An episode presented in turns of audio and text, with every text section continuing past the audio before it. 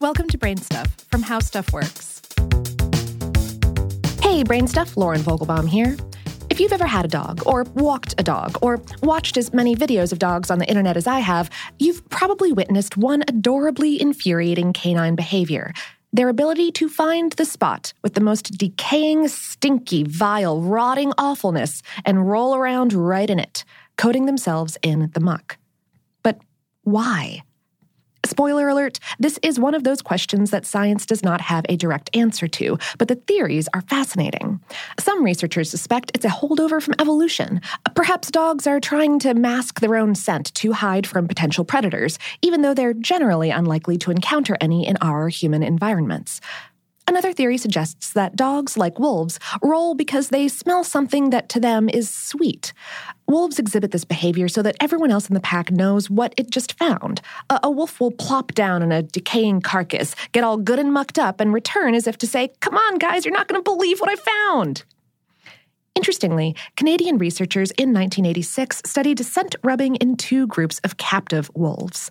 The researchers cooked up a range of different smells. Some were from herbivores, others from carnivores. The dogs could also smell food and some manufactured aromas, including perfume and motor oil. The researchers observed that the wolves liked the manufactured scents better than any of the others. A few liked the scent of cougar and bear feces, while only one wolf picked the salted pork. None liked the tuna oil. Other scientists suggest that scent rolling, and yes, that is the scientific term, is a defensive trait. In the January 2017 issue of the Journal of Ethology, researchers at the University of Wisconsin at Madison wrote about how they observed some gray foxes with remote cameras in Santa Cruz, California. For four years, the cameras clicked on and off.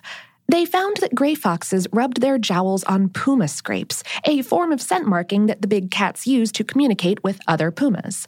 The upshot was that the foxes were perhaps covering themselves in puma scent in order to keep predators away. We spoke via email with Simon Gadbois, an expert in canid behavior and scent processing at Dalhousie University in Halifax, Nova Scotia. He said, There are many hypotheses out there, from environmental camouflage to seeking a group odor.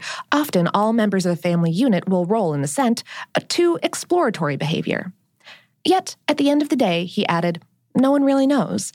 It could be, and this is my pet theory, pun retroactively intended, that they're just having fun with a new and exciting scent experience, like terrible perfume, which is a possibility. Gadbois said, If you watch wolves, coyotes, or dogs doing it, it seems pretty obvious to me that they love it. Try to stop them. Sometimes animals do things for no other reasons than it's fun. We just have to be open to that idea.